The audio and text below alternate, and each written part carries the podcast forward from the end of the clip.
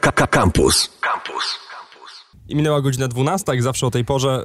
Yy, przekuć w sukces Przemek Krawczyk po mojej drugiej stronie. Cześć Przemku. Dzień dobry, witam wszystkich e, drogich słuchaczy najlepszego radia Campus. Tak, i mamy dzisiaj gościa, Ola Laudańska, pomysłodawczyni Platformy dla Kobiet Menopauzalnych Mameno. Dzień dobry, cześć Olu. Cześć, witajcie. Ale zanim my przejdziemy do Mameno, to trochę jak z wchodzeniem na jakiś ośmiotysięcznik, zakłada się pierwszy, drugi, trzeci obóz, potem jakiś tam obóz podszczytowy i z życiem, karierą, drogą życiową Oli też tak trochę jest, że zanim Mameno, to było tak naprawdę mnóstwo różnych rzeczy po drodze, mnóstwo inicjatyw e, i sukcesy, i porażki.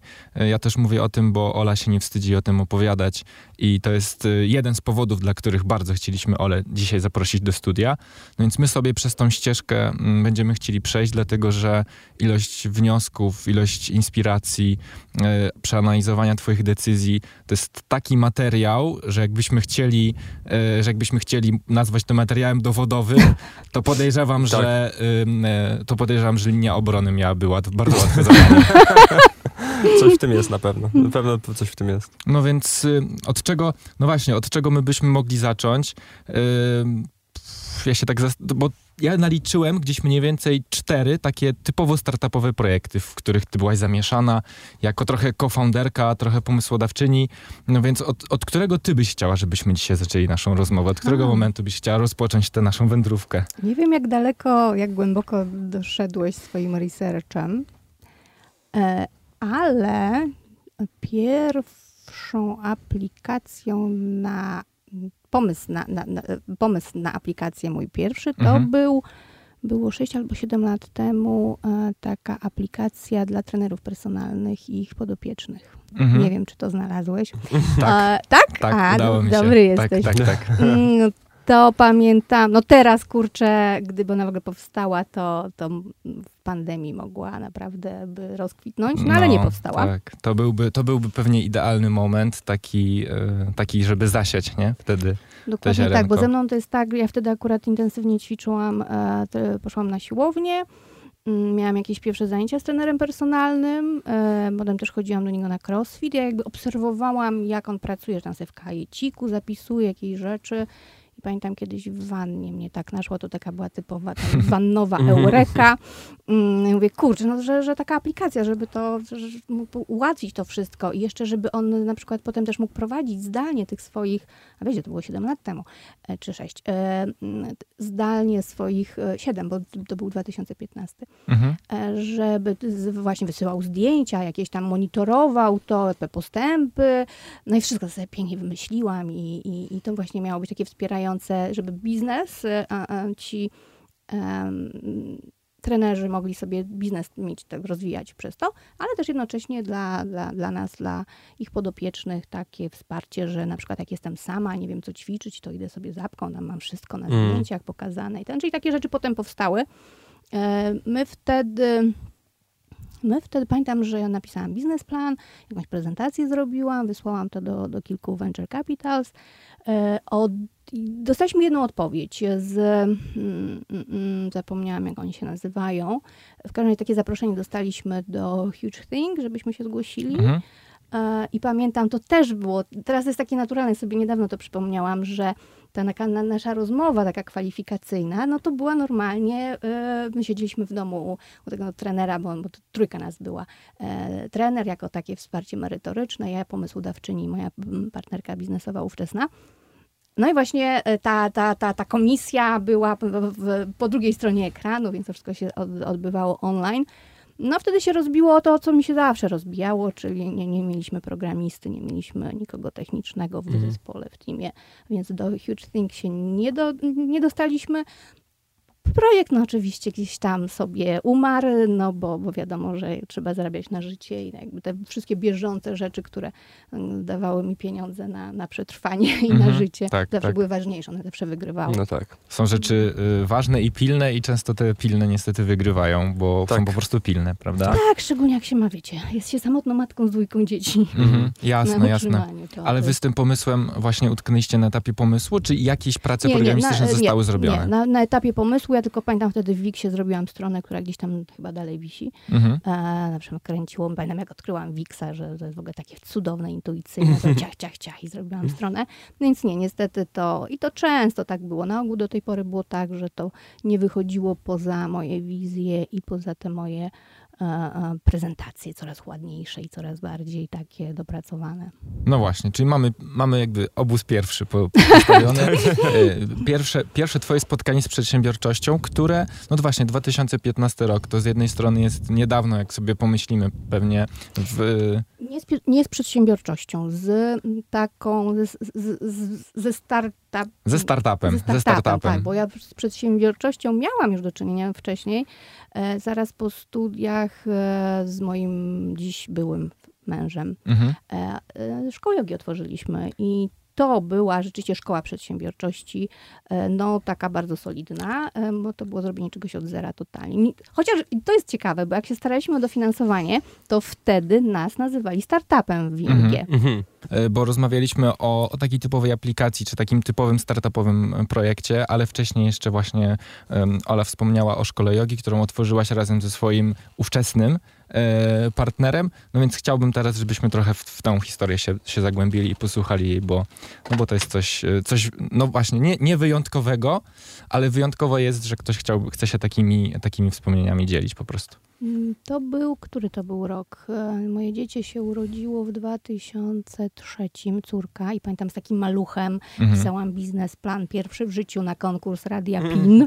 E, I rzeczywiście myślę, że ja miałam takie rodzicielstwo naturalne bliskości, więc to, ta moja córa ciągle była przy mnie. Ja dosłownie z takim maluchem pisałam ten biznesplan na ten konkurs. Ja zawsze lubiłam brać udział w konkursach i to mnie zawsze tak mobilizowało. I pamiętam, że do finału się nie dostaliśmy, ale był taki sygnał e, przez to pierwsze sito, że tak jakby przez to pierwsze sito przeszliśmy, więc to za, tak, że to ma ręce i nogi. Co ciekawe, to było, no tak, córka teraz będzie miała 19 lat, czyli jakoś tak w tym roku minie 19 lat od tego e, biznesplanu. Ja wtedy e, to jakby wtedy pierwszy taki był żal- zalążek tego, czym się dzisiaj zajmuję, czyli Silver Generation. Zajrzałam sobie do gusowskich e, statystyk. Bardzo ciekawe I już źródło wtedy, wiedzy. i już wtedy e, zobaczyłam, że społeczeństwo się starzeje i jest to jakiś problem, który warto było zaadresować i użyłam tego argumentu w tym biznesplanie, że yoga no to jest w ogóle świetna, e, no takie wiecie, no świetna profilaktyka i w ogóle usprawnianie i w ogóle, w ogóle potem jak to już ruszyło, to mieliśmy dla seniorów zniżki i specjalne zajęcia, więc jakby, jakby ten temat E, e, No bo ja teraz jestem z tego znana, tak, że się zajmuję Silver Generation, więc to już, to już było tak, że świat, znaczy media jakieś trzy lata temu, teraz też dzięki pandemii zauważyły, że społeczeństwo się starzeje. Ja to widziałam znacznie wcześniej. Tak, ja chciałbym, chciałbym na chwilę się wtrącić, bo ostatnio czytałem taką fajną rzecz, że jak e, słuchamy i oglądamy to, co wszyscy, to wiemy o tym wtedy, kiedy wszyscy, czyli za późno. A jak chcemy wiedzieć pierwsi, to albo sami wyszukujemy, wyciągamy wnioski i te gusowskie raporty i roczniki są świetne, bo one po prostu, no można po prostu sobie przewidzieć przyszłość, patrząc jaki jest trend. E, albo właśnie różne takie grupki mm, redditowe, e, gdzie po prostu ludzie dyskutują i tam się, tam się wykluwają super nowe pomysły, więc to było świetne, że, e, że już wtedy się e, jak- jakby spojrzałaś na to, no bo dzisiaj wszyscy wiemy, że społeczeństwo się starzeje, bo wszyscy o tym mówią, ale mówią o tym od niedawna i ci, którzy ch chcieli już zacząć z Silver Generation pracować, to zaczęli wcześniej, w tym ty, więc po prostu masz naturalną przewagę. No to było 19 lat temu, to kawał czasu temu. Ty już powiedział, po, powie- powiedziałeś o, o redditowych grupkach, to jeszcze na wykop dodajmy. No. Przecież na Wykop, wykopie też się e, sporo dzieje. Tak jest, grono wtedy pewnie, No, może tak. nasza klasa. Ale lecimy dalej.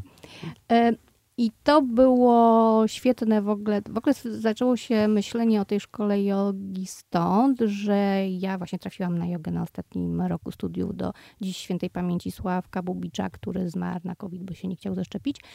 E, I on de facto był taką osobą, która jogę Jengara przyniosła i takim był bardzo słynnym facetem. I ja poszłam na tą jogę. Mm, I poczułam, że to w ogóle jest moje i w ogóle wow i super w, w, wsiąkłam. Był taki moment, że on postanowił też w ogóle, zobaczył we mnie materiał na nauczycielkę. No i tam zobaczyłam takiego jednego instruktora, no i się zakochałam z miejsca. Mm, Potem zostaliśmy parą, w ogóle tak, ach. E, no i ten mój instruktor miał takie marzenie, zresztą to tak jakby wszyscy ci jego nauc- y, uczniowie tego Sławka, oni wszyscy odeszli od niego i, i pozakładali własne szkoły. E, no i wszyscy, generalnie tak, że ci nauczyciele jogi mają takie duże ego. E, I e, mój partner też takie miał, no i też taką ogromną potrzebę, że jest tak świetny i, i, i potrzebuje czegoś takiego. I Jak się e, nasza córka urodziła, to wtedy w Ursusie wynajmowaliśmy szkołę, czy salę w szkole.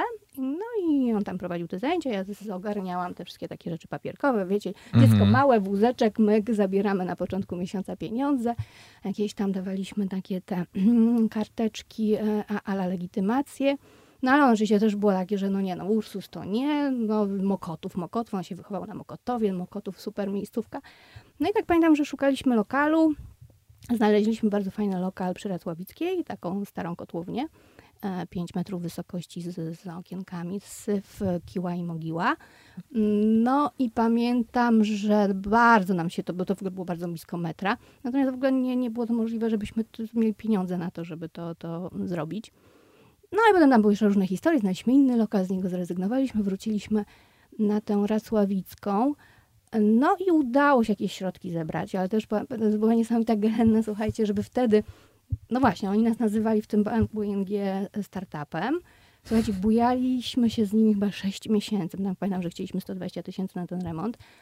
Sto, e, było 6 miesięcy do noszenia jakichś zabezpieczeń, jakichś dokumentów. Weksle jakieś. Mas- tak, dokładnie, masakra. Mhm. No i na końcu oni powiedzieli, że no tyle to oni, no, że oni mogą tam chyba, że, że nic nam nie dadzą, albo że tak, że nic nam nie dadzą. I wtedy mój tata wkroczył do akcji, on wziął jakiś kredyt na 50 tysięcy, no i powiedzieliśmy, mamy 50, to dajcie nam cokolwiek. No to pamiętam, że dali nam 30.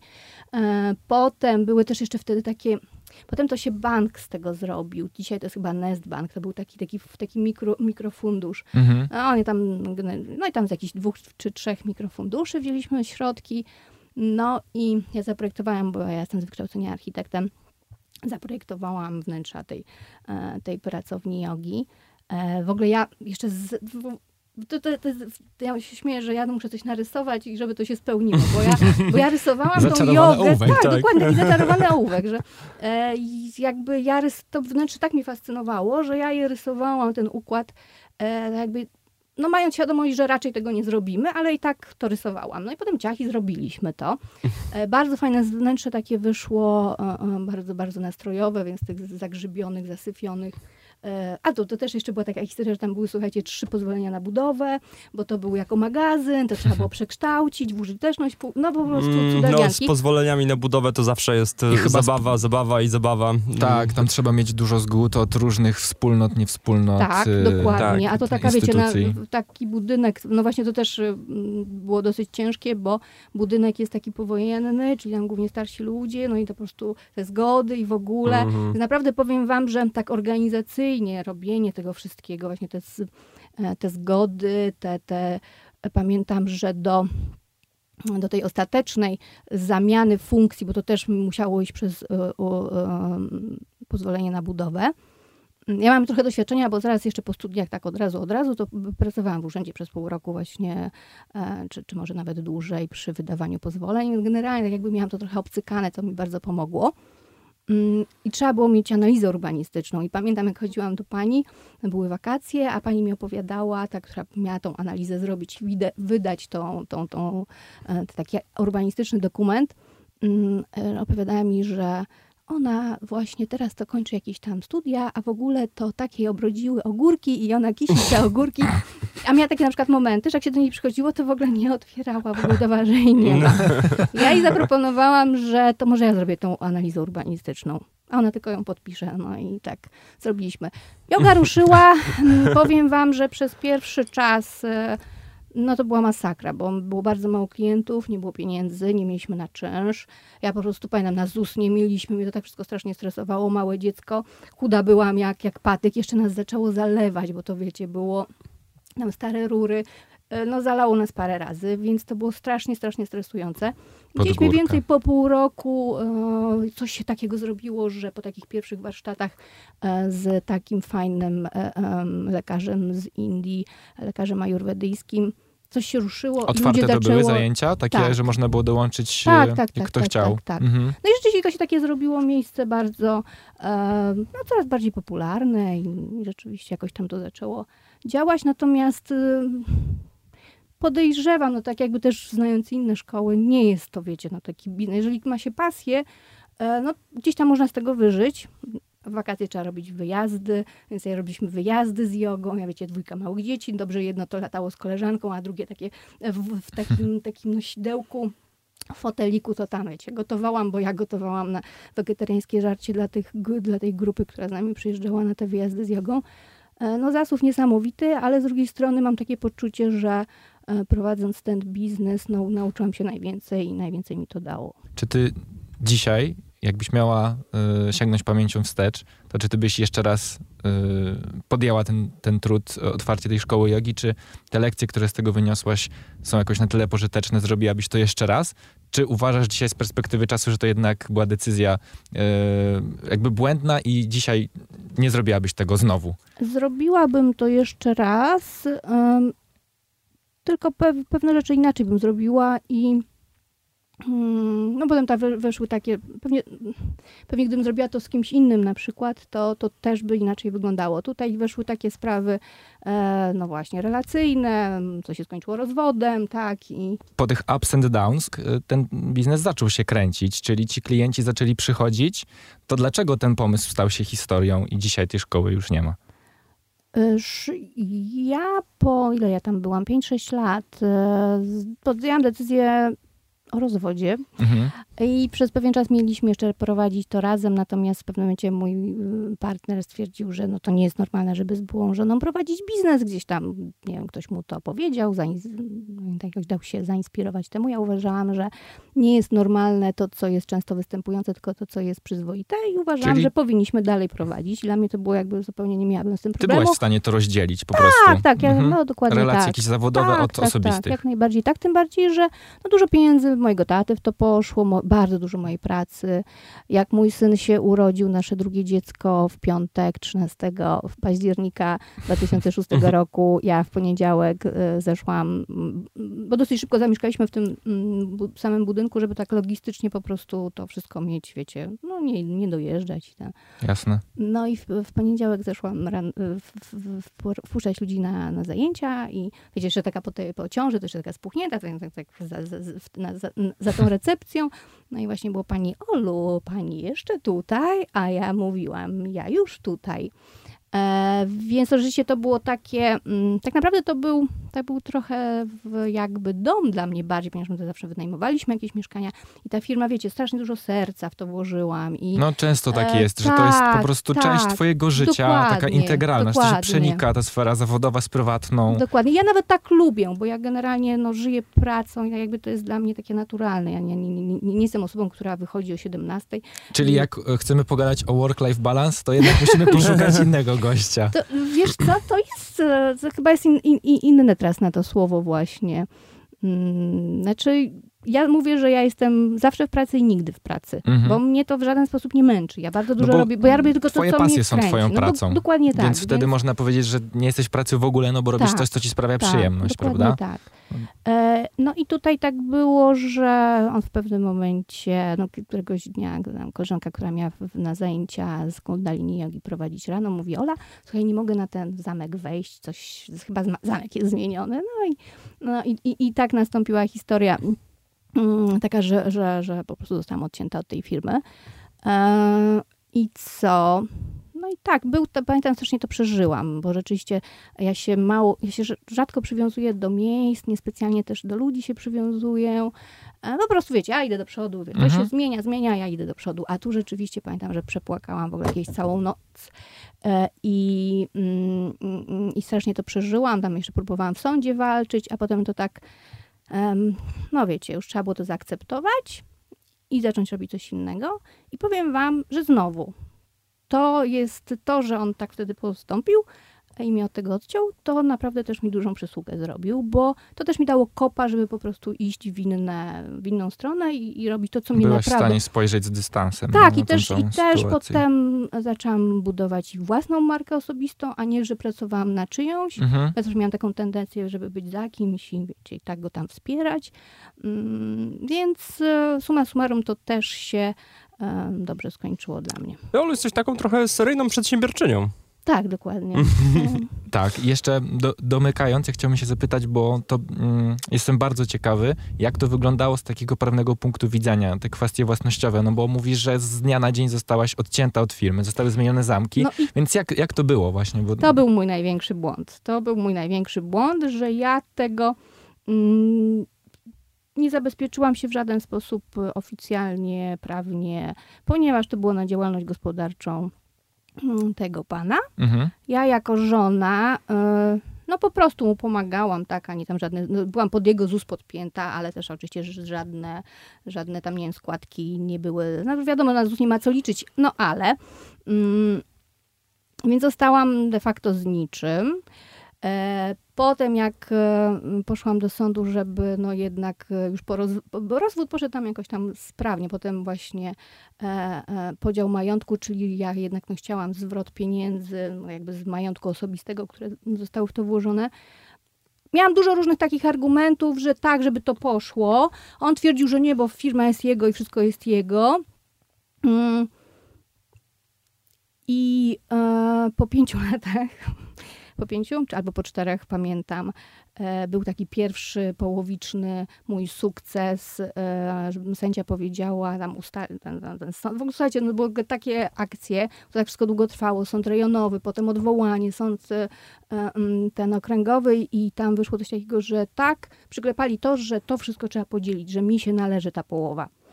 E, Ale wiecie, ja już po prostu stwierdziłam, że nie, no to nie ma sensu, bo jak to ma następne ileś lat trwać, ja mam ciągle chodzić i oglądać tego pana, na co już nie mam ochoty, to już machnęłam na Jak to mówi moja babcia, więcej szkody niż pożytku Dokładnie tak, mój tata też, e, dzisiaj już świętej pamięci, ale też tata ten, który mnie tak finansował też w dużej mierze to przedsięwzięcie, też machnął ręką. Szkoda nerwów, szkoda tego wszystkiego Mhm. i, i, Mhm. i poszłam na ugodę. No i to jest już niestety kolejna taka sytuacja, której ja właśnie słyszę, że ludzie, którzy się przyjaźnią, albo są w związku, albo są rodziną, robią coś, nie zabezpieczają się w żaden sposób, no bo są przekonani, że po co? Przecież to jest ktoś mi bliski, Dokładnie. I pamiętajcie, że te wszystkie zabezpieczenia, właśnie mm, to, żeby dobrze prawnie to wszystko rozpisać, tego się nie robi na czas, kiedy jest dobrze między nami, tylko to się robi na ten czas, kiedy może być źle. I wręcz często takie uregulowanie spraw prawnie wyczyszcza te sytuacje i pozwala też unikać konfliktów w przyszłości, w wielu sytuacjach, prawda? No mamy zapisane, jak to powinno być, więc yy, no moi drodzy, tutaj, no, nie, nie boję się tego powiedzieć, że Ola, Ola to mówi, że popełniłaś pewne błędy, ale opowiadasz o tym dlatego, żeby też inni, którzy będą kroczyć twoją ścieżką, twoją drogą, po prostu tego błędu już nie popełniali, bo, no bo, bo po co? Yy, w tym przypadku nie musicie uczyć się na swoich błędach, tylko możecie po prostu korzystać z doświadczenia innych, mo, innych mądrych życiowo ludzi.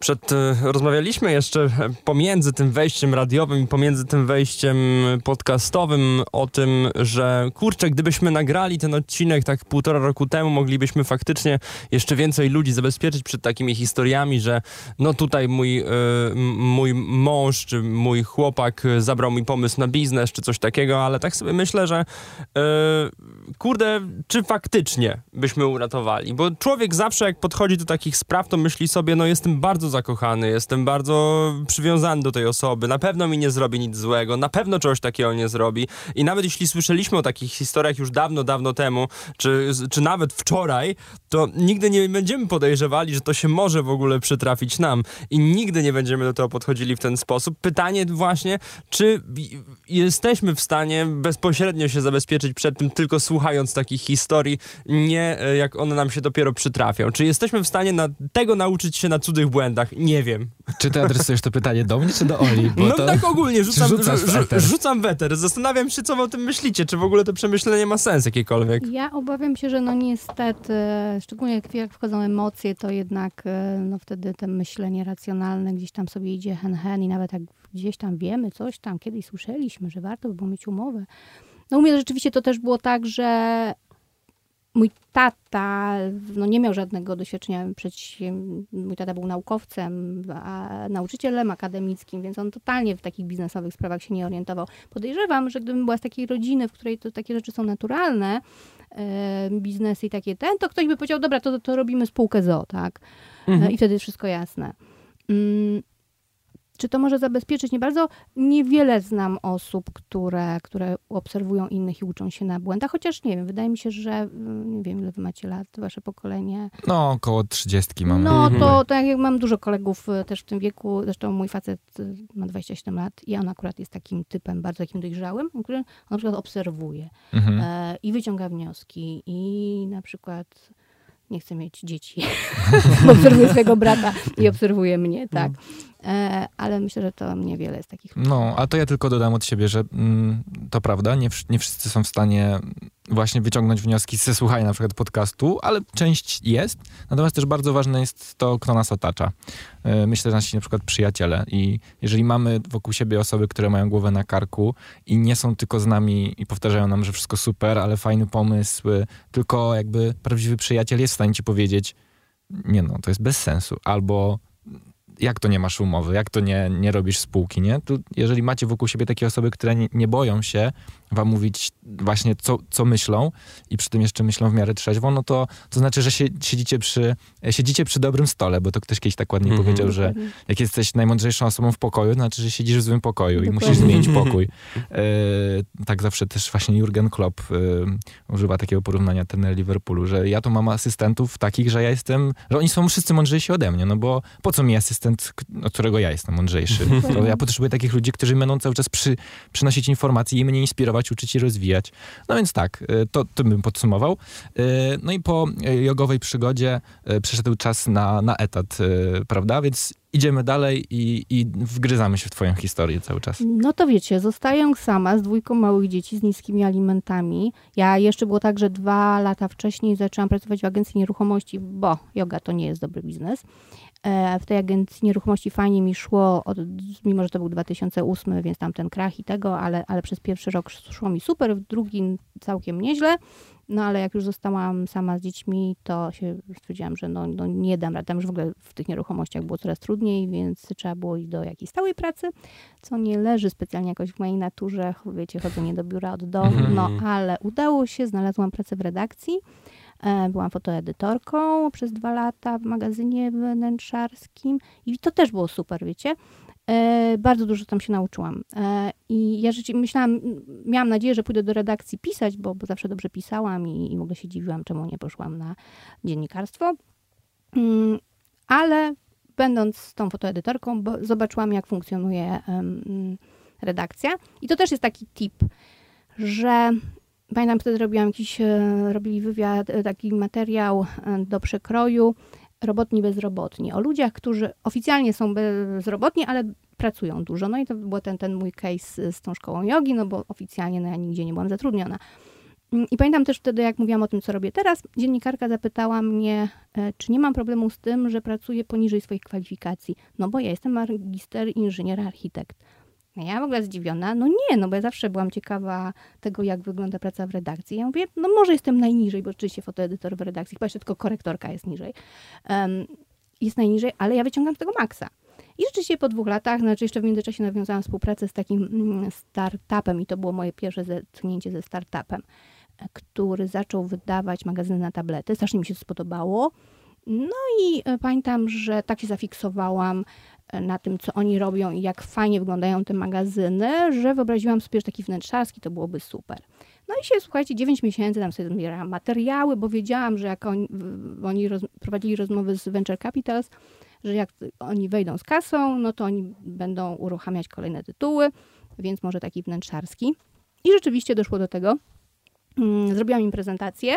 Powiedzieli, ok, robimy ten, według twojego konceptu, ten magazyn wnętrzarski, będziesz jego naczelną, ale jeszcze, e, czy chcemy, żebyś jeszcze drugi poprowadziła, kulinarny. I prowadziłam, i to rzeczywiście też był taki pomysł bardzo fajny. No taka spora rozbieżność No, tematyczna. tak, no ale wiecie, ja jestem, ja mam takie trochę podejście chyba dosyć rzadkie u kobiet, ale właśnie chyba takie bardziej, tak się mówi, nie? Że, że faceci tak mają, że ja się nie zastanawiam, Czy ja, czy ja umiem, nie umiem, mam No jak to się doświadczenie, nazywa skłonność, skłonność do ryzyka. Skłonność do ryzyka Tak. mężczyźni mają wielokrotnie większą, co widać po na przykład kasynach. Jak słyszycie historię ludzi, którzy e, tracą fortunę na przykład w kasynie, no to zdarzają się kobiece przypadki, no ale podejrzewam, że to jest, nie wiem, 2 na 10 na przykład.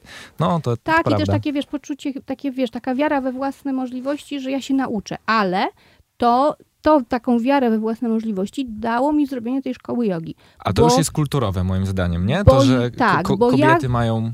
Bo ja zdecydowa- zdecydowanie tak, ja kończąc studia, słuchajcie, no to ja byłam w ogóle sierota, kurde. Ja do, do pierwszej pracy poszłam, jak miałam 27 lat. Mhm. E, no jeszcze oczywiście te studia, to wiecie, rok później się dostałam, rok przerwy, jeszcze rok robiłam dyplom, 27 lat, ja idę do pierwszej pracy. Ja, moi znajomi 24-letni, No, to późno. to, no to, to było późno, To późno. prawda? Em, więc taka byłam, wiecie, sierota, jeszcze taka cho- chowana przez tatę, na zasadzie ucz się, ucz się córeczko i e, taka trochę złota klatka. Mm, Więc e, ja pamiętam, w ogóle miałam na studiach jakieś kompleksy, że w ogóle co ja robię na tej architekturze, wszyscy są lepsi ode mnie. W ogóle jakieś, słuchajcie, żeby powiesić e, pracę taką um, semestralną, to ja dostawałam w ogóle jakiś niemalże histerii, że Boże, ta moja praca jest najgorsza i w ogóle w jakimś takim szale potem szłam na Bielany na piechotę z Koszykowej. Mm, I zrobienie tej szkoły jogi y, dało mi takie, takie, że ja się nauczyłam patrzeć na to, że, że ja jestem skuteczna, że jak idę do urzędu, to załatwiam, jak idę do banku, to załatwiam, y, ogarniam te wszystkie takie rzeczy, wiecie, od mycia kibli, za przeproszeniem, po zorganizowanie warsztatów z jakimś tam guru jogowym. E, I to też jest takie fajne, bo to takie, takie tak człowieka, wiecie, trzyma tak przy ziemi, że się nie odlatuje i takiej też pokory uczy. Mm, No i tak, no i z takim poczuciem, że oczywiście dwa magazyny, jako naczelna, oczywiście, w ogóle poprowadzę. I, e, i Ego, one, ego podpompowane one troszkę. było bardzo, wiesz, ja też jestem pracowita i taka ambitna, nie, że na zasadzie, no to ja pokażę, pokażę, nie, że, że umiem. E, I rzeczywiście fajne były te magazyny, przez rok to prowadziłam, to w ogóle była moja praca naprawdę wtedy. W ogóle to jest super temat i ja myślę, że te magazyny powinny wrócić, bo to było 8 lat temu. Teraz jest ogromny problem z papierem. W ogóle ja, nie, ja byłam taka zdziwiona, że te magazyny na tablety i smartfony nie wypaliły, bo to naprawdę było mega coś. Teraz jest ogromny problem z drukiem. Więc Książek nie ma może- na czym drukować, No, słyszałem. jest masakra. Czeka się parę miesięcy na, na wydrukowanie czegoś. No, z papierem jest masakra, e, bo, bo, bo papier głównie no, teraz idzie na te wszystkie pakowane. Na że kartony dla firm Tak, tak, tak, tak. bo im się to bardziej opłaca, więc tam to tam książki, nie? Mhm. Więc może ten temat wróci tych, e, tych magazynów na tablety. Natomiast ja to po roku zostawiłam, ponieważ tam panowie founderzy mm, no, jakieś takie dziwne robili akcje, które no, jakby mi nie, nie grały z moim poczuciem.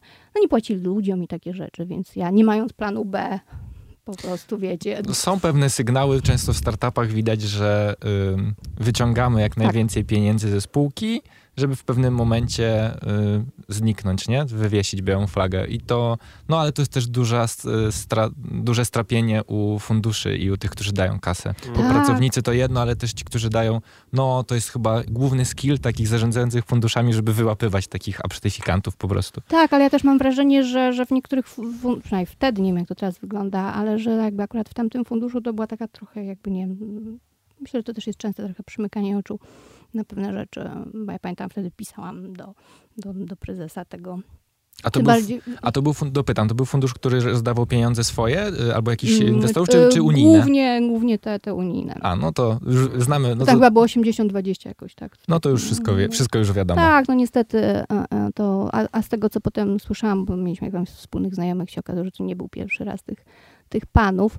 W każdym razie zostałam, wiecie, znowu z niczym. E, natomiast wtedy z koleżanką, która też odeszła z tamtej firmy, też z podobnych powodów, e, uruchomiłyśmy taką mi, mini agencję e, content marketingu. No i tak poszłam właśnie w tematy social media, blogi, no, content marketing i, i, i takie rzeczy. Mhm. No i, i co było dalej? E, Dalej z takich, e, no właśnie tych rzeczy, które mogą Was interesować, startupowych. e, Był taki czas, kiedy ja mm, troszeczkę bardziej mogłam odpocząć w życiu, ponieważ odziedziczy- odziedziczyłam trochę pieniędzy I to był taki pierwszy raz, kiedy, kiedy, no, kiedy mogłam się mniej martwić o to, żeby przeżyć i zarobić, tylko mogłam po prostu żyć i doświadczać. E, zaczęłam też wtedy randkować, moje życie prywatne zaczę zaczęło wracać do, do, do, do No bo możesz myśleć o czymś innym niż e, Tak, dzieci też, przeżycie. dzieci też już trochę odrosły. Ja dokładnie, ja już nie musiałam myśleć o przeżyciu, a jednocześnie miałam takie poczucie, że wiecie, 43 lata, cholera jasna, niedługo mi się skończy e, termin przydatności. Zaczęłam wtedy randkować, no i z tych randek doszłam do mm, dosyć szybko do takiej konkluzji, że młodzi faceci strasznie chcą randkować ze starszymi kobietami. E, No bo ja generalnie też wolałam młodszych i, i, i e, no i z tego się zrodził pomysł, żeby zrobić aplikację taką e, właśnie dla tych dwóch grup, żeby ci faceci nie musieli się postarzać na tym Tinderze, a żeby to też było takie oczywiste, że jeżeli babka na tym jest, to znaczy, że rzeczywiście ona e, jest Mhm. młodszymi zainteresowana. Mm, Wtedy, bo to kiedy to było? Pięć lat temu?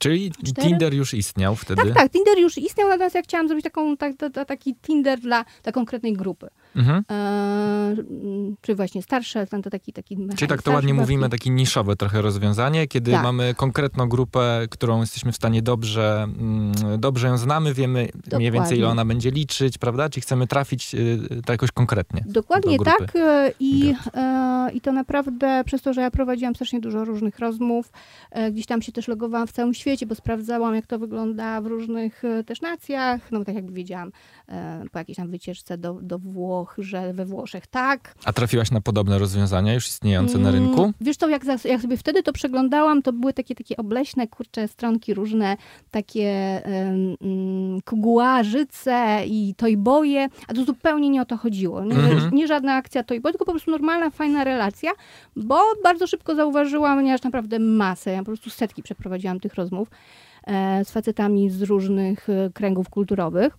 E, i że jest takie duże zapotrzebowanie na rozmowę. Już abstrahując od seksu, który akurat u kobiet 40 plus i facetów 20 plus jakoś tak się spina, że jest super, em, to, to po prostu potrzeba rozmowy.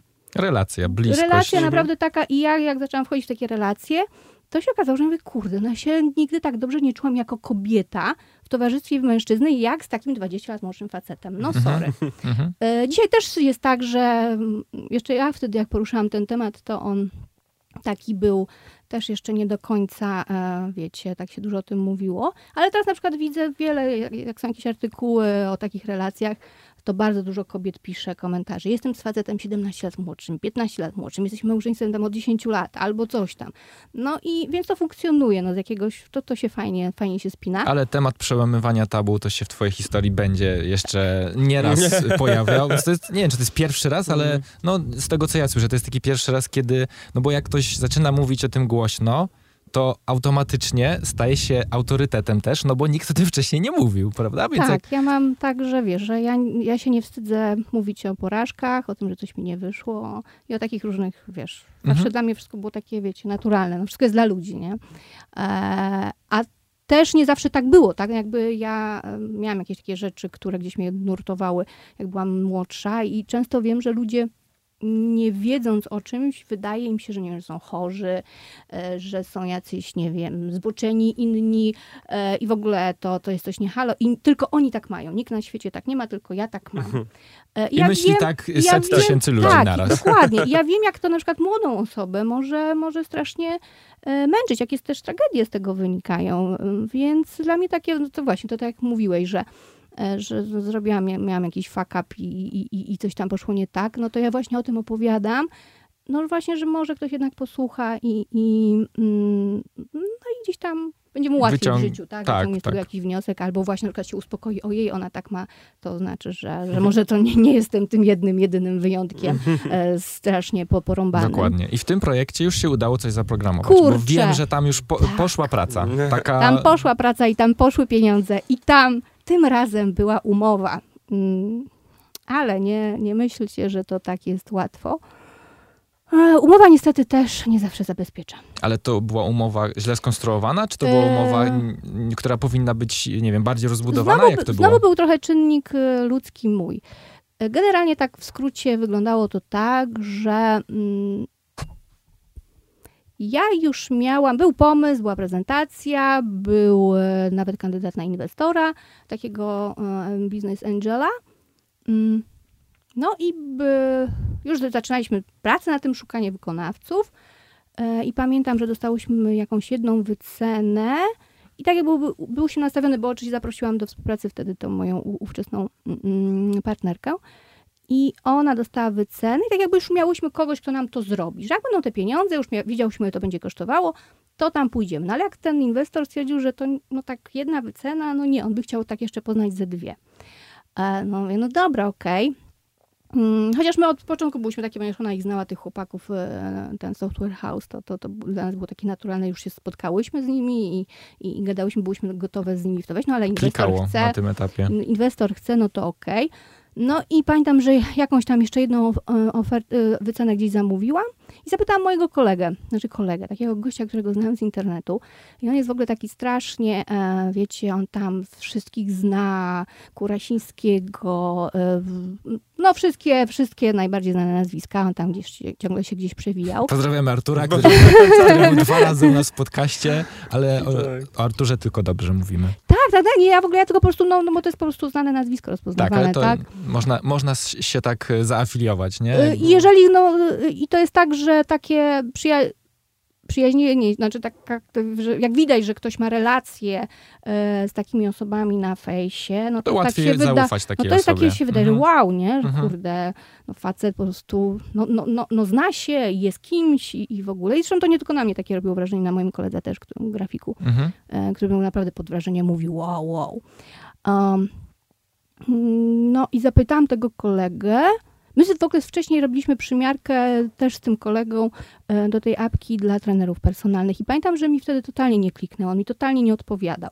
No ale ileś tam lat minęło, stwierdziłam, że no, może, no, może się ogarnął, nie? I pamiętam, że on nam dał e, ofertę, on mówi, przecież ja mam, mogę wam to zrobić. I- I dał nam naprawdę taką ofertę, kurde, super.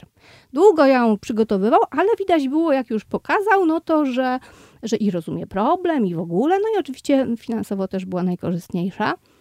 Mm, Na inwestorze jakoś super w- pozytywnego wrażenia nie zrobił ten chłopak.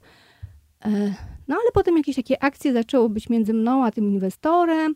On też zaczął naskakiwać na tego chłopaka. Ja we mnie się jakaś, wiecie, obrończyni, bo nagle sobie jakiś dostałam, nie wiem, amoku, że on jednak jest fajny. E, No i summa summarum wyszło na to, że ja e, podziękowałam inwestorowi i weszłam jakby w mocno taką koalicję z tym potencjalnym wykonawcą, który stwierdził, no słuchaj, no pożycz od mamy, no zrobimy, wiecie, będzie kasa, no, mamie oddasz, w ogóle, wiesz, będzie super. Powiedz mi, jakbyś była na zewnątrz i byś patrzyła na tę sytuację na siebie, to by ci się zapalały wtedy lampki, myślisz? Czy ty dzisiaj widzisz, że te lampki, nie wiem, się zapalały, a ty Tak, nie tak, widziałaś? tak, Bo tak, nie, ja, ja widziałam, tylko ja tutaj zagrałam znowu w taki sposób, bo ja to potem sobie wszystko przeanalizowałam, całe to moje zachowanie. Mhm. Jak mówię, kurde, Olka, no już miałeś takie doświadczenia i takie, i owagi, no wszystko Bo to było jak brzmi, jakby było on cię jak na tacy, po to było jak na tacy. I ja zagrała tutaj taka rzecz, że tak jak w relacjach no, znosimy tam różne toksyczne sytuacje, bo nam bardzo zależy i, i jakieś tam, jak są czerwone tam te, te e, jak to się Światełka. mówi, światełka to um, ostrzegawcze, to je, no bo nam tak zależy, że tam okej, okej. Zresztą, o, ja miałam tak z tym związkiem właśnie, że na, na samym początku to miałam całe mnóstwo różnych, wiecie, tam po prostu waliło po oczach. Jak mojej córce to opowiadam, mówi, mamo, Boże, jakie ty miałaś niskie standardy, mamo. E, no niestety. No tyle też, że że moje dzieci trochę są inaczej wychowywane i Mhm. córka szczególnie. I tutaj niestety też było tak samo. Ja niestety to ignorowałam. Już była pierwsza rzecz, znaczy tak, w ogóle umowę przygotował mój prawnik, zapłaciłam za nią no, niemałe pieniądze. Mm, Podpisaliśmy, no wszystko po prostu, wiecie, no bo pięknie w ogóle z każdej strony. E, podpisaliśmy umowę, no bo już byłam taka mądra, że trzeba umowę mieć. Mm, No i on przystąpił do pracy, jakoś mu tak nie szło. Ja, ja jestem tak, e, no, dużo różnych projektów e, z innych dziedzin e, realizowałam i tak jakby ja wyczuwam, kiedy ktoś, czy widzę, że komuś robota nie idzie. No i jemu nie szła. Mhm. I pamiętam, że już pamiętam po tam tych pierwszych trzech tygodniach, ja już w ogóle chciałam z jakimś audytem wchodzić do niego, ale on tak mnie wiecie, on mnie zawsze tam zagadał, zagadał, zagadał, uspokoił. No ja miałam takie poczucie, że tylko on za tak niewielkie pieniądze jest to w stanie zrobić. On mnie tam zawsze zagadywał. Mm, Nie, no zrobiłam mega, mega głupią rzecz. Ja mu po prostu dawałam pieniądze, mi coś tam pokazywał, jakieś tam... Ja miałam w umowie wszystko napisane, jak to powinno pójść. A ja w ogóle to olałam. To Mhm. jest kwestia przekazywania Milestone kolejnych... jakieś tam były Tak, wpisane tak, na tak. pewno. Ja to totalnie olewałam i to było takie, wiecie, na przyjacielską gębę. On tam potrzebował kasy, więc przyjeżdżał do mnie, coś mi pokazywał. No nie działało, ale u niego, a to potem coś się poprawi, to jednak działa, no i tam. Ja mu tak dawałam, w transzach dawałam tą kasę. W sumie, słuchajcie, 60 tysięcy mu dałam. No to słuchajcie, w, polski, w, w polskich realiach to jest dużo już pieniędzy. No No, tak, to tak. nie można Już powiedzieć, nie że to mówiąc jest mało. na tym, że wiesz, y, o tym, że jeszcze pieniądze. poszły, jeszcze poszły pieniądze na zrobienie strony internetowej, e, dla grafika, no też moja praca, bo ja tam zrobiłam magazyn do tego, taki dla kobiet, a dla chłopaków postawiłam sklep e, e, z Mhm. koszulkami, z hasłami e, i no więc tak suma summarum, ten plus czas, praca, no to więcej pieniędzy poszło w to. E, I w pewnym momencie zaczęli do mnie się dobijać e, informatycy, którzy dla niego pracowali. I że nie ma zaczę- kasy? Że po prostu nie dostają kasy i że on bardzo szybko ich wymienia, e, bierze następnych, przestaje płacić, oni coś robią, tam bajzel w tym, tym. No i zrobiło się taką, taką aferą, że znowu, tak jakby, wiecie, dostałam bez ruchu. Poszłam na, e, poszłam na prokuraturę, to zgłosiłam jako oszustwo, Mhm. no bo to ewidentnie no, miało takie No tak, znamiona, skam. że on po prostu, tym bardziej jak doszłam do, do, do, do okazało się, jak wyrzuciłam. No właśnie to jest ta kolejna rzecz, że ja zaczęłam to nagłaśniać. I zaczęli się do mnie odzywać ludzie, że oni mieli podobną akcję z nim. Faceci. I to już nawet, tu już nazwiska nie, nie powiem, ale też kolejna znana osoba i jeszcze inna, też dosyć znana w tych kręgach, e, wiecie, Czyli jakiś afekt tam już nie wchodził w grę chyba, prawda? To już y, musiał, Yy, musiał mieć naprawdę bardzo duże skille y, manipulacyjno, takie socjopatyczne, nie? Skoro był w Dokładnie stanie tak. kolejnych ludzi Dokładnie łowić. tak, dokładnie tak. I to naprawdę, wiecie, to nie jest tak, że jestem tam, kurczę, e, głupia panienka i coś tam. Mhm. No, no kurde, naprawdę faceci, którzy też się znają. Bo Mhm. ja tak jakby, okej, no ja realizowałam moją pierwszą aplikację. Tak, Mm, więc troszkę Nie byłaś wiedziałam, jak ten jeszcze. proces, proces wygląda tak naprawdę. E, ale kurde, o, i, i, i potem no, i sporo rozmów też e, z ludźmi wykonałam i się okazało, że to w ogóle kurde, no w ogóle jest jakaś, to jakaś grubsza akcja. Em, prokuratura e, stwierdziła, że nie wykorzystałam drogi cywilnej.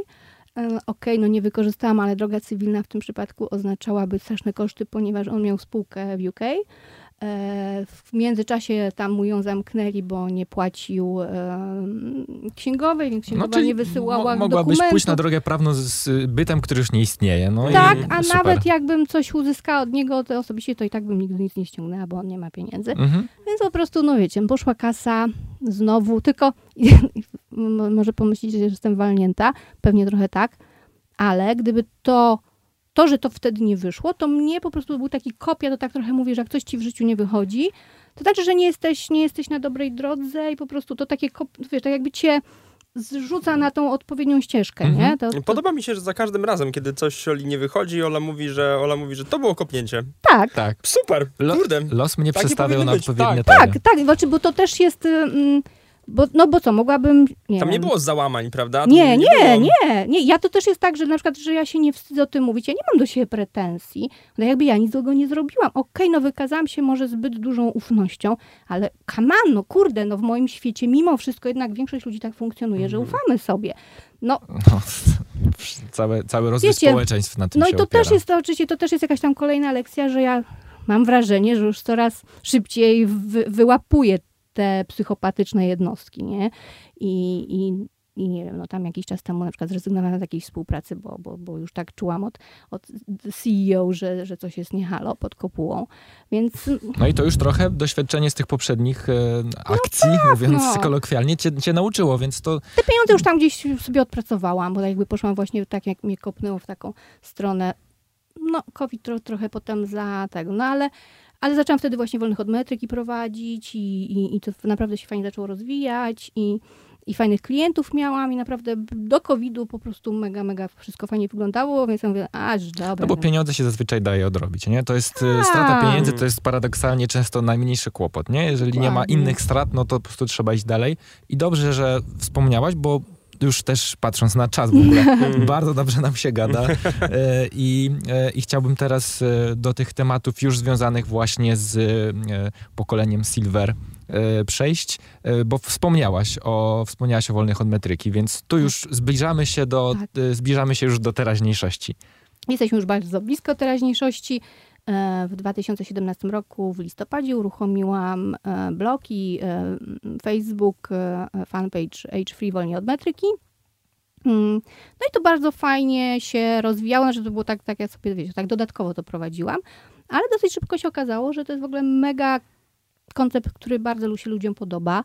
Na tym Facebooku to w ogóle hulało. Zasięgi, jakie Zasięgi masz, w ogóle to są szalone. kosmiczne. Tak, i ja też miałam na przykład porównanie, no bo jak klientom prowadziłam ich, e, e, ich profile, na przykład miałam klienta, który miał tam 40 tysięcy fanów na Facebooku, a porównywałam e, zasięgi, no to te moje w ogóle, no, no w ogóle były kilkakrotnie, czy tam kilkadziesiąt razy wyższe. I, e, no i tak jakby na tej bazie zaczęłam gdzieś tak wypływać i, i, i być rozpoznawalna jako, najpierw pewnie jako ta taka wariatka, która ma świra na punkcie starszych ludzi. E, Gdzieś tam mi pamiętam też na Wola moi znajomi wrzucali i, e, i pewnie to mogło wyglądać, że mam jakiś fetysz e, e, geriatryczny. e, ale, mm, no ale tak jakoś, e, no właśnie, zaczęłam coraz więcej tekstów pisać, zaczęli u mnie zamawiać takie teksty na ten temat, różne fajne czasopisma. No pamiętam w ogóle hitem dla mnie to w ogóle było cook, Cookbook Rodzina, w ogóle ja pamiętam jeszcze od czasów tego, mm, tego wnętrzarskiego pisma, w którym byłam, pamiętam wtedy jakoś Cookbook się narodził i to było po prostu takiego wow. No i nagle Mhm. zwracają się do mnie e, e, z Cookbooka, żebym coś dla nich napisała. E, No bo też w międzyczasie były, e, też w tym w podobnym czasie mm, był pierwszy Future Living Award, na który ja wysłałam ta, koncept takiego co-livingu dla seniorek. I jakby potem w, chyba trzy razy brałam udział w Siemens Future Living Award i wszystkie prace były związane gdzieś tam z Silver Generation i wszystkie były w jakiś tam sposób e, zauważone. Przy czym ostatnia, e, chyba był 2018 rok, e, dostałam w ogóle pierwsze, pierwszą, pierwsze miejsce, pierwszą nagrodę za taką futurystyczną wi- wizję wolności od metryki.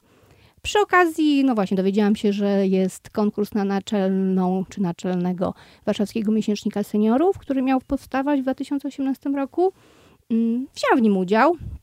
No i to właśnie tak jakoś to do mnie trafiło właśnie w związku z tym, że, że byli ci wolni od metryki. Po prostu jedna z fanek Mhm. napisała, że będzie coś takiego i żebym się zgłosiła, bo, bo chyba byłabym fajna.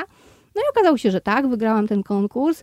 E, Teraz czwarty rok jestem tą naczelną e, Warszawskiego Miesięcznika Seniorów Pokolenia i, i to, jest, to jest bardzo fajne. Mm, No i co? No i doszliśmy do tego, że się pojawiło Mameno. Mameno się pojawiło, e, no tak trochę na pewnie takich, tak, tak jak wiele podobnych aplikacji gdzieś tam z życia, tak. Zaczęłam się z czymś zmagać, z problemem, którego na początku nie umiałam zdiagnozować, nie rozumiałam, a jak się przypadkiem dowiedziałam, co mi jest, mm, no to się okazało, że no nie ma w Polsce na przykład aplikacji albo jakiegoś w ogóle miejsca takiego właśnie cyf- online'owego, gdzie można było znaleźć... Bo mamy do czynienia z kolejnym tabu, czyli e, menopauzą. Dokładnie tak. Mhm. E, dokładnie tak. I pamiętam, że u mnie, no taka, taka historia, e, to był sierpień nie tego roku, tylko poprzedniego, czyli 2020, że, e, COVID, e, stresy i ja nagle zaczęłam em, się bardzo dziwnie czuć. Jak, jak na mnie to w ogóle było coś nowego, bo ja zawsze byłam bardzo zdrowa, e, nigdy nie chorowałam i w ogóle zawsze dbałam o siebie, w ogóle od małego o siebie dbałam, a tu Mhm. nagle, słuchajcie, czuję jakieś po prostu dziwne bóle całego ciała. Na początku to myślałam, że to pokowidowe. Potem pomyślałam tam po trzech tygodniach, że jakiś tam, nie wiem, kurczę, no może fibromialgia z tego stresu, e, a może borelioza, no ale borelioza nie, bo nigdzie nie chodzę na żadne e, tam łąki i inne Mhm. lasy. Mm, no i pamiętam, że po trzech miesiącach naprawdę takiego bólu, że wiecie, że ja się w nocy, miednica mnie bolała, w ogóle jakieś, jakaś masakra. Mówię, kurde, no chyba mam raka kości, no bo, bo co? E, No jak człowiek jest zdrowy, a go zaczyna coś boleć, to często moja mama tak ma też A wpisze się jeszcze w Google'a objawy? Tak. To zawsze wychodzi nowotwór. To jest, Tak, dlatego za ja, każdym razem. dlatego ja No. tego nie robię, bo No. E, bez sensu. I wtedy psz, trochę przez przypadek do- dostałam książkę, którą miałam polecić na wolnych od metryki. No i zaczęłam ją czytać. Zresztą tam menopauza też mnie już interesowała, no bo tak czułam, że e, ja mam, no to miałam 46 lat, no, że tak jakby pewnie gdzieś tam, no, ale wydawało mi się, że mam jeszcze z 5-6 lat, bo średni wiek, kiedy kobiety przychodzą menopauzę, czyli taką ostatnią miesiączkę, jak mają, to jest 51 lat. E, no i z tej książki dowiedziałam się, że takie właśnie bóle, no to jest objaw tego, że jestem tak zwanej perimenopauzie, czyli no, że już się zbliżam do menopauzy, to jest ten taki ostatni, ostatni okres na ogół chyba około dwuletni. E, no mówię, no dobra, no to już wtedy przynajmniej wiedziałam, co mi, zaczęłam szukać. Mówię, kurczę, no skoro są apki takie tam do, um, do mierzenia cyklu i, i takie Mhm, różne mhm. rzeczy, to, to coś takiego też powinno być. No i okazało się, że, że w Polsce nie ma, że w ogóle wiedza w ogóle o menopauzie to jest w ogóle Tajemna wiedza. Mm, Zarezerwowana dla nielicznych. Coś się ostatnio ruszyło, bo w ogóle się ruszył temat z tym, że jest coraz więcej silver generation, więc, więc zaczęło się mówić o menopauzie, ale to też mam takie, że, że tą edukacyjną część to firmy, które produkują rzeczy dla takich, znaczy mm, czy suplementy, czy kremy, to one wzięły na siebie rzeczywiście taki, no oni robią taki porządny content marketing e, i rzeczywiście tą edukację u nich można znaleźć. Oni też inwestują w to, w reklamy, czy w jakieś współpracę z czasopismami, więc rzeczywiście tych, tych treści się pojawiło coraz więcej. Natomiast e, jak e, weszłam na grupę mm, wsparcia, jest taka grupa wsparcia na Facebooku dla kobiet menopauzalnych i tam po prostu masa insightów, po prostu co te kobiety piszą i z czym one mają problem. No i znowu się powtarza to, że, mm, że bardzo wiele kobiet myślało tak jak ja, na przykład, że właśnie mają raka, tak, czy myślą cały czas i potem piszą na tej grupie, że ale fajnie, że tutaj przyszłam, przynajmniej mam prawie pewność, że to nie jest rak, tylko to, no oczywiście mhm. to jeszcze jest taka opcja, że zawsze może być ten rak, ale mm, bardzo to jest w ogóle strasznie rozległy temat tej menopauzy, mm, który. y, bo to, bo, bo to już tu wchodzi, tak naprawdę to już przydałoby się robić i my to będziemy robiły. Edukacja już naprawdę młodszych kobiet, żeby też były przygotowane i tak jakby wiedziały, bo ja na przykład, kurde, ja zawsze ja od dziecka siedziałam w medycznych książkach. Ja naprawdę znam swoje ciało i, i mam sporą wiedzę, ale kurde, no mnie menopauza zaskoczyła. Ja byłam przekonana, że mam jeszcze dużo czasu i w ogóle, że te objawy oczekiwałam czegoś takiego, o czym się najczęściej mówi, czyli uderzenia gorąca i poty. Ale co najlepsze, na przykład mój lekarz też twierdzi, że e, bóle to nie jest e, objaw menopauzy, bo menopauzy objaw to jest właśnie poty i uderzenia gorąca. Okazuje się, że takich objawów na ten moment naliczono 34 e, i więc u nas też lekarze niespecjalnie się tym tematem zajmują, mam takie wrażenie. Mhm. Do tego jeszcze dochodzi temat hormonalnej terapii zastępczej, która jest obwarowana w ogóle masą różnych mitów i, i, i niedomówień, i lęków, i takich rzeczy. Więc słuchajcie, tutaj to jest po prostu praca u podstaw. No, jest tu Mhm. masa roboty. E, No brzmi i- jak pomysł na startup. Nie no, Muszę przyznać. definitywnie. No zdecydowanie tak. E, No i, i zaczynamy, zakładamy spółkę. E, Ja zrzuć, e, wysłałam ten pomysł w ogóle, bo on się pojawił dosyć wcześnie. E, Wysłałam rok temu na, na jakiś taki europejski konkurs dla startupowców. Nie pamiętam, jak to się nazywało. E, Nie dostałam się na to, znaczy nie dostałyśmy, mm, bo to był taki akcelerator europejski, ale dziewczyna z mm, która to od strony polskiej ogarniała, zła- znalazła mnie na LinkedInie i napisała, że w ogóle super, żebyśmy to robiły, bo to jest bardzo potrzebne, społeczne i ten. Potem jakoś, w, kiedy to było, chyba wakacje, e, pojawiły się informacje, że Mazowian Startup e, e, mm, tam nabór robił do akceleratora i tam się dostałyśmy do tego akceleratora i rzeczywiście przeszłyśmy go i, i, i, i trochę tam pewne rzeczy nam się wyjaśniły i, i uporządkowały. Piczowałam pierwszy raz w życiu na koniec i no i od tamtej pory jesteśmy teraz na takim etapie, że mamy wsparcie biznesowe, mamy partnera Znaczy wy, biznesowego. to znaczy wy trzy, E, Wy prawda? trzy. To znaczy jest tak, jestem, e, jestem ja jako pomysłodawczyni, jest Marzena Michałek, która ze mną znamy się z pokoleń, po prostu razem prowadzimy pokolenia E, i Martina Tararuj, która jest naszą taką biznes, e, nie, No. nie będzie founderką czy cofounderką, po prostu jest takim naszym, e, naszą doradczynią biznesową, bardzo fajna No ogarnięta Martina życia. jest jedną z legend takiego przedsiębiorczego środowiska polskiego, Tak. więc jak ja sobie już y, jakiś czas temu czytałem o Mameno i z- zobaczyłem y, Moniki nazwisko, sobie myślę, no to stempel jakości jest przybity po prostu. E, tak, a z Martiną to jest w ogóle też fajna sprawa, bo, e, bo pamiętam, że on, jakoś miałyśmy pierwsze spotkanie takie, że jakiś może biznes razem zrobimy, no już parę lat temu, siedem chyba. E, Jakoś to wtedy nie wypaliło. Potem jak ja zostałam sama, po tej, jak tą aplikację robiłam, tą randkową, to, to kiedyś Martina się do mnie odezwała, że ma klienta na komunikację. Ona jakoś tak miała zakodowane, że jestem dobra w komunikacji i od tamtej pory e, rzeczywiście ten klient wszedł e, i od tamtej pory ściśle współpracowałyśmy i kurde, Martina jest mega. Martina też mi bardzo dużo, dużo takich rzeczy biznesowych, coś mi taką mówię, klapkę mi Mhm. otworzyła. Na Mhm. przykład od kiedy właśnie poznałam Martinę, zaczęłam wyceniać wszystko dwa razy więcej, Mhm. drożej niż Każdy swoją z nas pracę. ma tendencję na obniżanie wartości swojej Tak. pracy. To To, jest potwierdzone w ogóle naukowo. To się nazywa jakoś fajnie, zaraz znajdę ten błąd poznawczy, ale generalnie wszystko powinniśmy wyceniać razy dwa, bo zaniżamy średnio dwa razy naszą, naszą pracę. To jest Mm. fakt. Dokładnie tak, bo to też myślę, to chyba wynika z tego, przynajmniej jak po sobie to diagnozuję, że, że skoro mi coś łatwo przychodzi, no to jest takie naturalne. Nie? No co to, to Mhm. za wielka filozofia, nie? Tak, Ciach, machnę raz, dwa, no, prawda? No, no. Ale to, że jesteśmy w Ale czymś przy Martinie świetni. nauczyłam się właśnie, że Syndrom, oszu- syndrom oszusta to się nazywa. tak. E, dokładnie tak, więc e, jeszcze chciałbym, o co jeszcze chciałbym podpytać? A, wiem o co chciałbym podpytać. E, Mameno ma być czym? Aplikacją, platformą, e, też jak nie masz nic przeciwko, oczywiście bez wchodzenia w takie mm, jeszcze e, tajne szczegóły, w jaki sposób chciałybyście mm, biznesowo rozwijać te, te aplikacje, jaki model chciałybyście zastosować?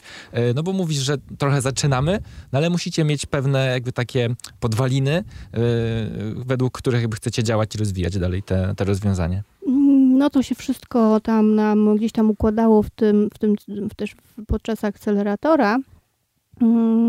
I to będzie, no, ja to tak zamiennie tak naprawdę mówię, platforma, aplikacja. E, Na początek stawiamy bazę solidną wiedzy e, i będziemy budować społeczność wokół. Mhm. E, Plus pierwsze takie, takie jeszcze na początek, takie mało rozbudowane, ale takie pierwsze mm, narzędzie autodiagnostyczne, takie, które pomoże prowadzić taki dzienniczek Oparte o jakąś objawów. sztuczną inteligencję? Tak, tak, Mhm. tak, tak. Czyli taki bot trochę, który nam Tak. pomaga. Ja oczywiście już takich wizjach dalszych, zresztą tak od początku to rysowałam, że później to będzie integracja, wiecie, z tymi wszystkimi różnymi urządzeniami i, i takie ten. No ale na początek Webus. musimy, tak, na początek e, e, po prostu... Czyli taki ba- baza kontentowa, y, funkcje społecznościowe, Tak. y, czyli też takie, które pozwolą komunikować się ludziom, y, tak. którzy jakby szukają osób o podob- y, Tak. po- podobną potrzebą. Tak, i tutaj też mam taki, poniew, taki myk, żebyśmy za, zastosowali trochę też takie maczowanie, jak, jak w, w aplikacjach Mhm. randkowych, ale właśnie maczowanie kobiet na podstawie podobnych objawów. Bo w związku z tym, że tych objawów jest tak dużo i każda ko- z kobieta ma swój unikalny, Mhm. e, no może nie unikalny, no ale się tam szacuje się, że na jedną kobietę przypada sześć e, różnych e, No, no objawów. to jak sześć, a mamy 30 kilka, to sobie policzycie statystyce No tak. drodzy I kom- na ilość przykład- kombinacji. A niektóre są naprawdę takie w ogóle, wiecie, me, mega w ogóle, kurde, w, w życiu by człowiekowi do, nie przyszło do głowy. Na przykład Marzena zawsze opowiada, e, że u niej się zaczęło od potwornych e, bólów z pięt. A w ogóle jakiś taki, w ogóle, wiecie, rano wstawała i w ogóle wyła, nie mogła dojść do łazienki. E, I ostatnio zobaczyłam na tej grupie na Facebooku, że jakaś dziewczyna, bo, że było mnie tak strasznie pięty bolą. Zrobiłam screena i do Marzeny ona mówi, o moja siostra w tym, w cierpieniu. Cierpienie. Więc to rzeczywiście tak. E, W ogóle takie, takie e, e, femtechy się charakteryzują tym, że, że tutaj jest takim du, dużym aspektem takie wsparcie społeczności, no bo my takie jesteśmy, tak, my tak funkcjonujemy. Mhm. E, Niestety w venture capitals i, i, i, u, u panów, którzy mają pieniądze i decydują o tym, jak, jak kiedy. No właśnie. Niestety nie, nie spotyka się to mm, z jaką, jakimś rozumieniem i docenieniem, Mhm. e, że my też jesteśmy właśnie bardziej ostrożni, że to troszeczkę jest inaczej. Właśnie to tak analizowałyśmy, że, że najlepiej to w ogóle wejść, po prostu pokazać, wiesz, w ogóle jakąś wizję, jaką w ogóle odlotową i ciach, i zaraz kasa za tym pójdzie. A doświadczenia właśnie takich mm, pomysłów jak, jak nasze kobiecych i ko, kobiecych founderek i, i, ko, i femtechów, to jest tak, że właśnie, a, że, że facet takie, takie, a ten, że społeczność, że to wszystko takie w- wokół społeczności, że to nie, to nie o to chodzi. Tak, No nie, uderzanie w te czerwone typy osobowości często się spotyka z niezrozumieniem, Mhm. a niestety funduszy, które są prowadzone przez kobiety albo mają w składzie doradczym kobiety, jest, jest ich więcej, ale wciąż jest ich, myślę, bardzo mało, jakby patrząc statystycznie, nie? E, No niestety tak. Natomiast myślę, że to się będzie zmieniało. Ja też obserwuję, wiecie, e, nie wiem, czy, czy słuchałeś e, tej mojej mowy na TEDx Warsaw Women. Ona właśnie była o, o tym, że ta menopauza to jest taka brama mocy, że jak już my przejdziemy te, te katusze, bo to też jest kolejne takie zadanie nasze, żeby odczarować tą menopauzę i żeby właśnie przywrócić kobietom poczucie tego i taką świadomość tego, że, że później tak naprawdę to my kurde dostajemy takiego powera, że wow, nie? I no i tu dochodzi następna rzecz, że kobiety koło 50 mają problemy ze znalezieniem pracy, a to też się będzie musiało zmienić. No jest e, no taka, wiecie, Tak, ale ja od razu tutaj chcę to zaproponować na antenie, bo jak to zrobię na antenie, to już Ola będzie musiała się do tego stosunkować, że chciałbym zrobić w jakiejś niedalekiej przyszłości taki odcinek e, e, właśnie dla młodych ludzi, bo to są nasi słuchacze, ale którzy e, będą chcieli zatrudniać osoby właśnie Silver Generation. Czy do startupów, ale nie tylko, bo to się z wielu powodów będzie działo, między innymi z takich, że e, mamy niż demograficzny i po prostu patrząc na rynek pracy będzie coraz więcej osób w tym wieku, a coraz mniej młodych ludzi. Bo często sobie ludzie myślą, dobra, to jak zakładam firmę, sobie znajdę paru młodych y, ziomków, no to jest taki, No tak. to jest taka pierwsza myśl, a przecież można czerpać z tego całego ogromnego zasobu osób właśnie Silver Generation i chciałbym zrobić taki odcinek, właśnie taki troszkę, nie wiem jak to nazwać, taki HR-owy, no ale żebyśmy sobie porozmawiali właśnie o tym, jakby w podejściu do rynku pracy, do zatrudniania, do współpracy, do czerpania doświadczenia i od razu chciałbym Ola się zaprosić Bardzo chętnie, bo to jest naprawdę mega w ogóle taka współpraca międzypokoleniowa i naprawdę te kobiety. Będę się skupiała na kobietach. mm, Faceci sobie tam poradzą. E, naprawdę mm, no to jest. Że kobieta po menop- to w latach 50. e, jeszcze ubiegłego wieku antropolożka Margaret Mead coś takiego powiedziała, że nie ma większej e, mocy niż zapał kobiety po menopauzie. Bo rzeczywiście jak już tam przejdziemy tą, no to po prostu nam to wszystko i testosteron nam wtedy zaczyna dominować, czyli my się robimy asertywne, pewne siebie, a jednocześnie mamy to cholerne doświadczenie i wiecie, e, i logistyka i to wszystko.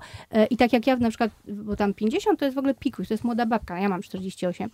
Ale ja pracuję z 70-latkami, 75-latkami. I one mają, kurde, takiego powera, że ja na przykład jak z nimi, pamiętam na początku z, pierwsze teksty mi wysyłały autorki do pokoleń, to ja sobie uświadomiłam, że gdybym ich wcześniej nie spotkała i nie widziała, że mają koło 70, to bym w życiu nie, nie wpadła na to. Bym pomyślała, że to są w ogóle babki w moim wieku, tam, czy po 30 wręcz. E, więc no bardzo, bardzo porozmawiajmy o tym. Zresztą ja też tych, ponieważ właśnie ja to się śmieję, bo jestem taka, wiecie, age free, e, czyli gdzieś tam mam, się śmieję, że moi znajomi to są 70-latkowie najczęściej i 20-kilkulatkowie, już teraz pod 30. Em, I to jest właśnie to, że ja też, no właśnie, ci moi znajomi, oni są też na tyle open i oni zawsze byli pod dużym wrażeniem mojej wiedzy, doświadczenia, inteligencji i oni bardzo często w ogóle, nawet żebyśmy spotkali się i porozmawiali, wielokrotnie jakieś tam też biznesy wymyślaliśmy razem e, i takie duety mega, mega będą fajnie funkcjonować. Super, bardzo się cieszę. Widzisz Kamil, już Elegancko. mamy to. Y, No i siłą rzeczy, chociaż ja nie wiem, czy to nie będzie najdłuższy odcinek w To historii, chyba jeden z e, dłuższych faktycznie podcastu. patrząc ja na czas, gadane, więc faktycznie Ale- zgadzam. ale zobaczcie, wielu rzeczy, o których ja chciałem jeszcze porozmawiać, już celowo omijałem, bo, e, no bo wiedziałem, że, że będziemy długo rozmawiać, a jeszcze się urodził temat na kolejny odcinek, który Mm. e, zrealizujemy niedługo. No i wracamy, bo też mieliśmy teraz takie odcinki, gdzie nagrywa- nagrywaliśmy sami, ale wracamy do naszych pytań stałych. Mm, Tak. I od razu właśnie tłumaczę, że ja y, Oli wcześniej nie podpowiadałem co do mną zapytania, bo odkryłem, że zaskoczeni goście udzielają dużo lepszych odpowiedzi, mniej sztampowych. Y, No więc y, rozpoczynamy, Kamil, od twojego pytania zawsze. Tak. Literatura, czyli ogólnie rzecz pojęta, którą możemy przeczytać, żeby zwiększyć naszą wiedzę na temat nie tyle co startupów, a może czegoś, co ty byś chciała, żeby nasi słuchacze zwiększyli wiedzę. No niestety, tu się poddaję. No ale, No ale wiesz, podcasty, wchodzi, w literaturę wchodzi wszystko. Całkowicie. ale też na przykład, zobacz, dzisiaj po, zaprosiłem cię, żebyśmy sobie porozmawiali właśnie o Silver Generation w kontekście jakimś HR-owym. Y, Co dzisiaj nasi słuchacze mogą sobie poczytać, żeby ten zasób wiedzy właśnie o y, kontaktowaniu się z Silver Generation, o jakby, w, nie wiem, gdzieś tam budowaniu tych więzi, możesz też oczywiście swoje swoje źródła teraz za, y, podpromować, czyli, y, czyli gdzie można ciebie poczytać. No co, co nasi słuchacze mogą teraz zrobić, jeżeli wysłuchają tej rozmowy i sobie pomyślą, chcę wiedzieć jeszcze więcej? E, To w temacie Silver Generation wolni od metryki.pl. Mhm.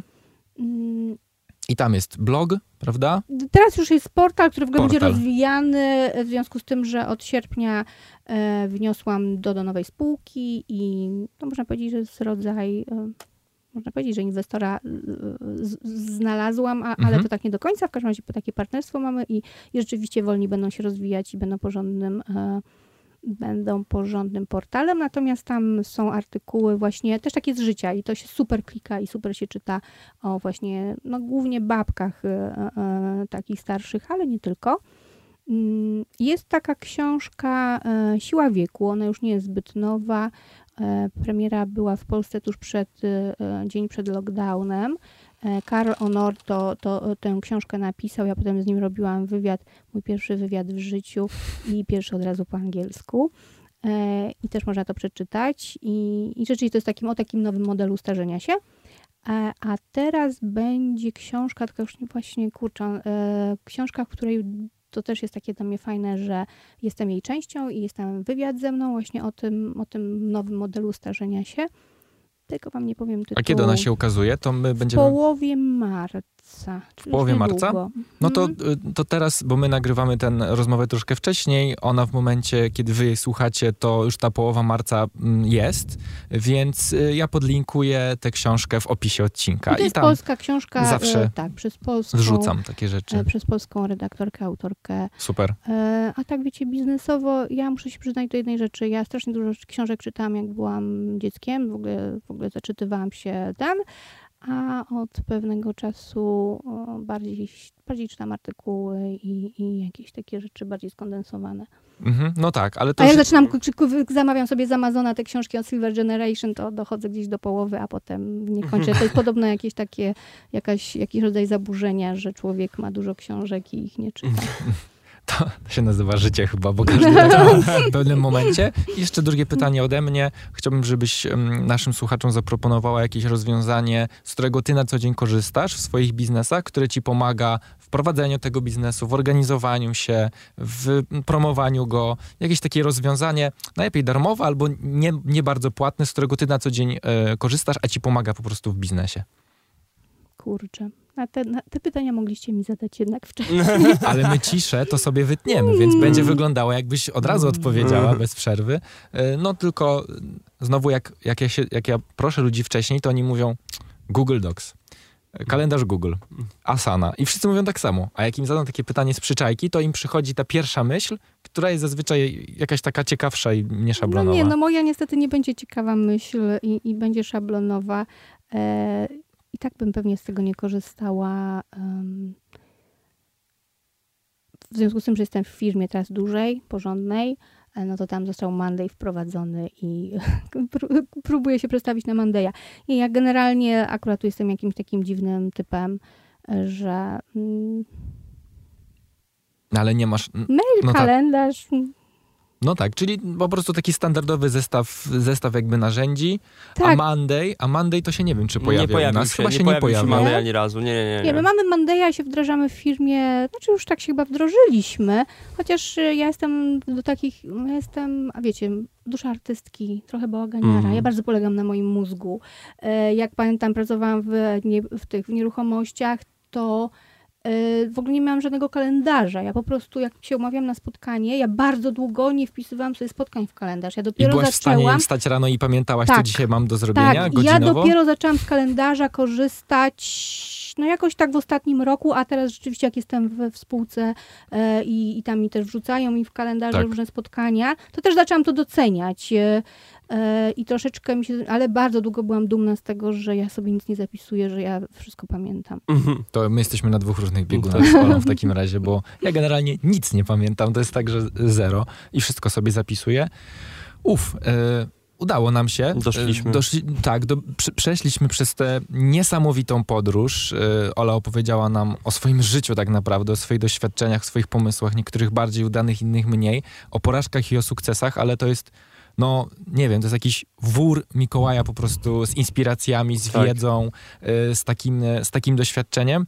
Tak jak już słyszeliście wcześniej, Ola na pewno do nas y, powróci. My będziemy śledzić, co słychać u Mameno i będziemy się dzielić tutaj na antenie na pewno sukcesami i rozwojem tego rozwiązania. Naszą gościnią była Ola Laudańska, y, pomysłodawczyni aplikacji Mameno, rozwiązania Mameno. Y, My się nazywamy Przekuć w sukces, Kamil Kuć Przemek Krawczyk, i słyszymy się za dwa tygodnie. dzięki wielkie, trzymajcie się, papa. Pa. Bardzo dziękuję. Słuchaj Radio Campus, gdziekolwiek jesteś. Wejdź na www.radiocampus.fm.